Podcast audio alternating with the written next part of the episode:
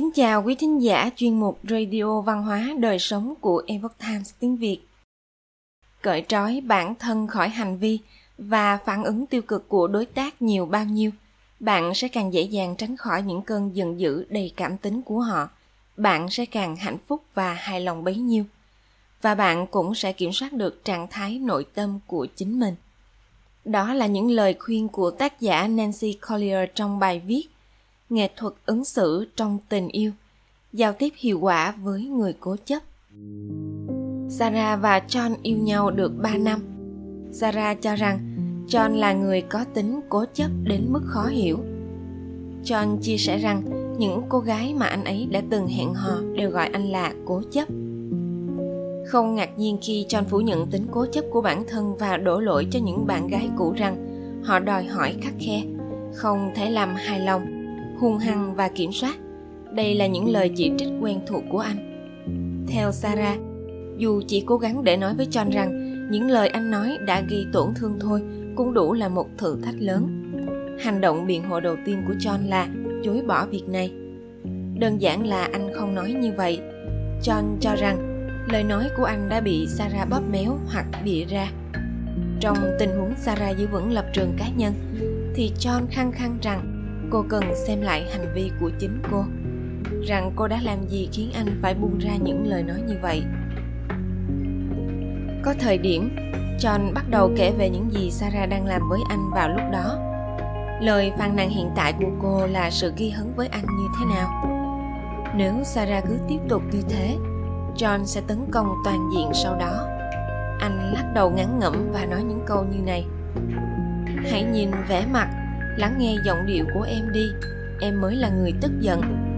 Sau đó, john buộc tội sarah đang cố gắng kiểm soát anh, tuyên bố rằng nếu anh làm bất cứ điều gì không theo ý muốn hoặc suy nghĩ của sarah, thì cô sẽ hạ bệ anh và bị kiểm soát. Tại thời điểm này, sarah mới là người cảm thấy bị kiểm soát.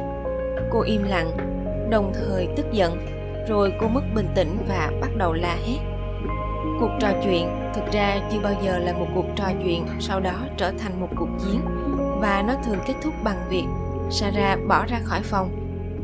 Thường kéo theo đó là những cáo buộc của john rằng cô đang kiểm soát hơn nữa hành động bỏ đi của cô. Đáng buồn là sự việc kiểu này xảy ra mỗi lúc ở nhiều cặp đôi. Đáng buồn hơn, sarah và bất cứ ai trong hoàn cảnh tương tự không bao giờ được chia sẻ về những gì làm họ tổn thương. Kết quả là, sarah chưa bao giờ cảm thấy thật sự được lắng nghe, được thấu hiểu, được cảm thông hoặc yêu thương. Sự tổn thương của cô và cả những trải nghiệm thường bị chối bỏ, cô cảm thấy bị bỏ rơi. Sarah bắt đầu cảm thấy bị tổn thương bởi một điều gì đó cụ thể, thường là một lời nhận xét hoặc một vấn đề nhỏ thực ra cô chỉ cần một chút ghi nhận và sự mở lòng. Một sự thừa nhận cơ bản về những gì cô đã làm. Tuy nhiên, điều cô nhận được thay vào đó lại là một cuộc tấn công, một cuộc chiến. Từ đầu cho đến cuối đều là sự tổn thương. Và bây giờ, trên hết, cô đang phải xoay sở với một đống lời chỉ trích. Giờ đây, cô không chỉ cảm thấy bị tổn thương mà còn tức giận, cô đơn thất vọng và không được yêu thương.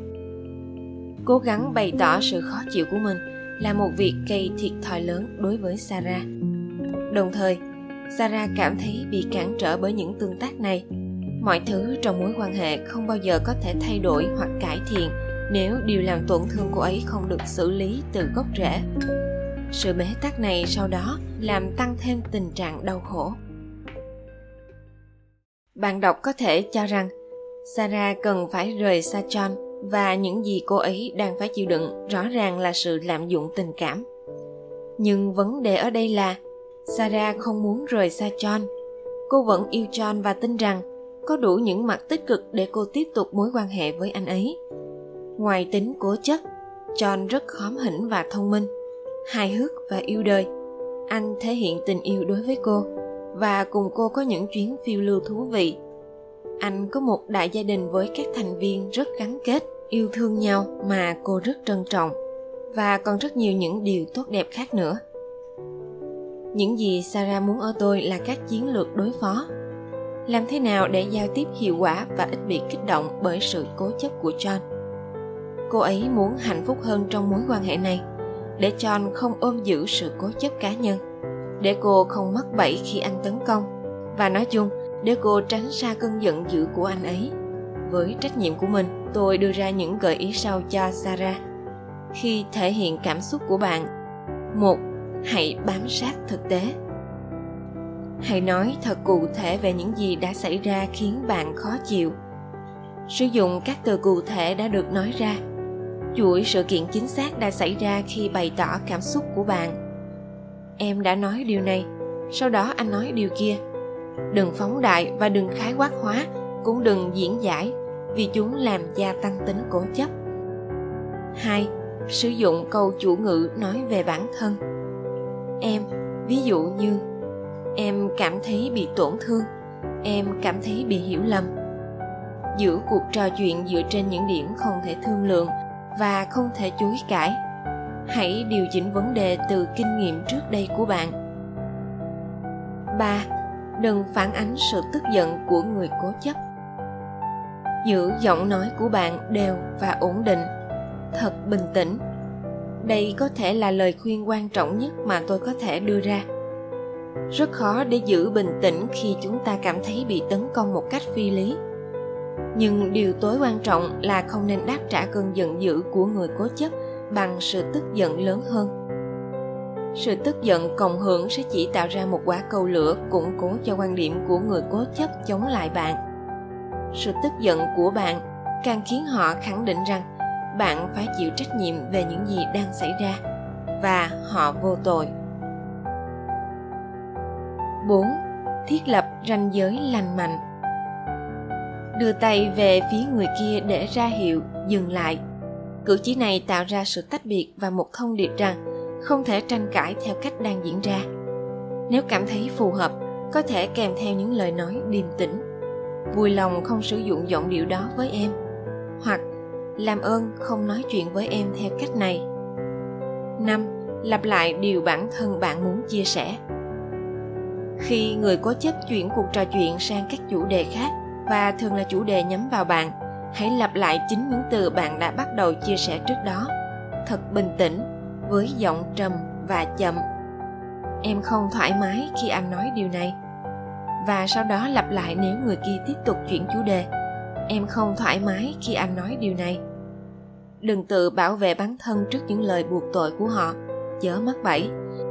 Cho dù cảm giác đó có khó khăn hoặc phản trực giác đến đâu, hãy bỏ qua những gì đang xảy ra với bạn và quay lại trải nghiệm mà bạn đang cố gắng chia sẻ. 6. Tạm thời rút lui. Hãy ra khỏi phòng và không cần giải thích thêm. 7. Chia sẻ đúng thời điểm.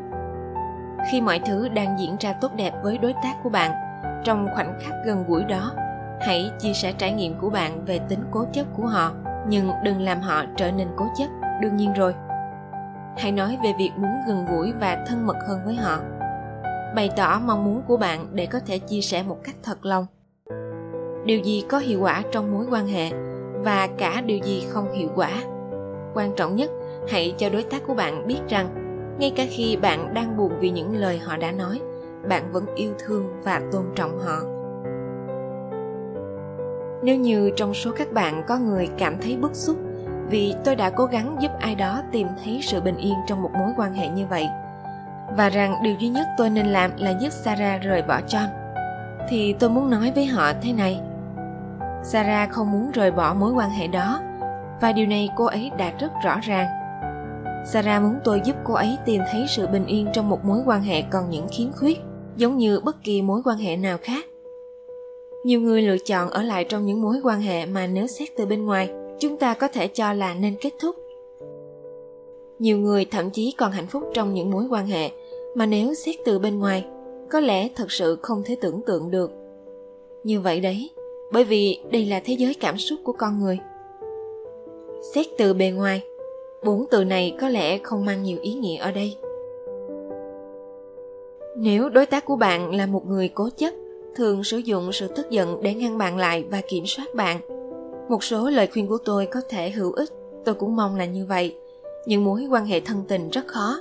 Nhưng mối quan hệ không thể chia sẻ những gì tổn thương lại càng khó khăn và đơn độc hơn. Tuy nhiên mối quan hệ nào cũng vậy. Có thể cởi trói bản thân khỏi hành vi và phản ứng tiêu cực của đối tác nhiều bao nhiêu, bạn sẽ càng dễ dàng tránh khỏi những cơn giận dữ đầy cảm tính của họ. Bạn sẽ càng hạnh phúc và hài lòng bấy nhiêu. Và bạn cũng sẽ kiểm soát được trạng thái nội tâm của chính mình. Con đường dẫn tới một mối quan hệ êm ả thường có nhiều chướng ngại mà chúng ta không thích, và cả chướng ngại mà chúng ta được khuyên là không nên dấn thân chờ đợi một mối quan hệ hoàn hảo hoặc thay đổi để trở nên tốt đẹp ngay bây giờ. Đó là lựa chọn của mỗi chúng ta. Nancy collier là một nhà trị liệu tâm lý, là bộ trưởng liên tôn giáo, là tác giả kiêm diễn giả cuốn sách sắp ra mắt. Không ngừng suy nghĩ và sức mạnh của trạng thái tỉnh, cách tỉnh táo để giữ mình trong thế giới ảo.